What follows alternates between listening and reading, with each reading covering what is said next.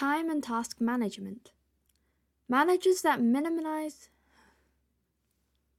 managers that minim, minimize managers that minimize time wasting and maximize productivity equals huge gains in output as well as staff motivation, turnover and profit. Examples of time stealers would be lack of planning, interruptions, procrastination, communication problems, poor planning, doing work that isn't your own, meetings, absence of others, not knowing what to do, emails and social medias, unexpected situations arising, being sick, weather, timekeeping is poor, and not prioritizing. Luckily, Pareto's law and Parkinson's law are used in businesses to help prevent this. Strategies to overcome this would be to do lists, action plans, Gantt charts, delegation, scheduling, and target setting. Good time management leads Good time management leads to the best use of time to do things, as well as better quality work, higher levels of productivity, less stress, which leads to more motivation, and better quality work. And it's able to able to deal with unexpected distractions and events, use resources efficiently because you have planned to do it, more likely to meet deadlines, and motivated due to clear guidelines. Bad time management leads to tasks that are not completed on time, tasks are completed but poor quality or contain errors, The Costs increase as additional resources may be required to complete in short timescales. Deadlines may be missed, which leads to loss of competitive edge for the business or department. Customer service may suffer, which leads to customer expectations are not met by organizations. Employees may suffer for increased levels of stress, which lead to possible increased levels of absences and higher costs for the business.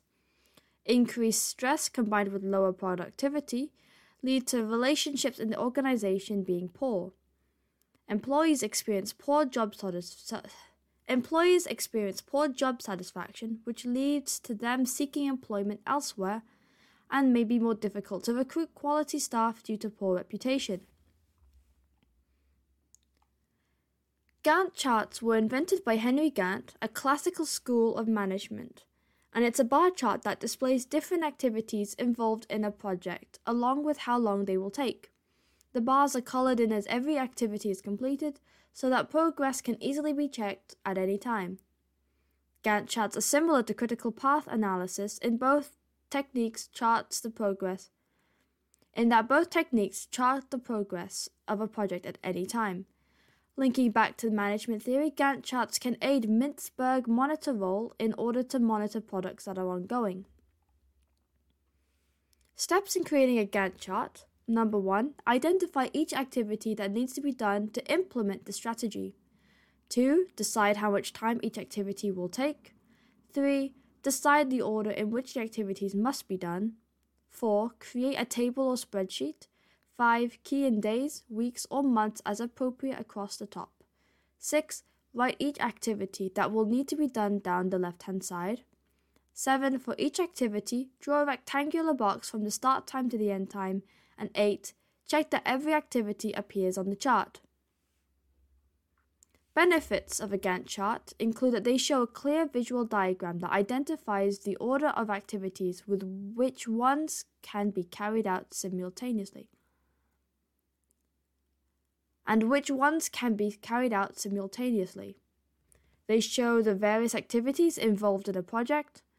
They show the start and end of each activity and how long each activity is scheduled to last, allowing the firm to effectively organize resources, stock, deliveries when needed. They show where activities overlap with other activities.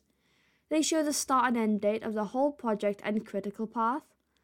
Blocks are filled in as activities are completed, so progress can be checked at any point in time. Displaying the chart on a wall ensure that everyone is aware of progress to date and aware of potential delays before they occur. Costs, they can become extraordinarily complex. The size of the bar does not indicate the amount of work. They need to be constantly updated and difficult to see on one sheet of paper.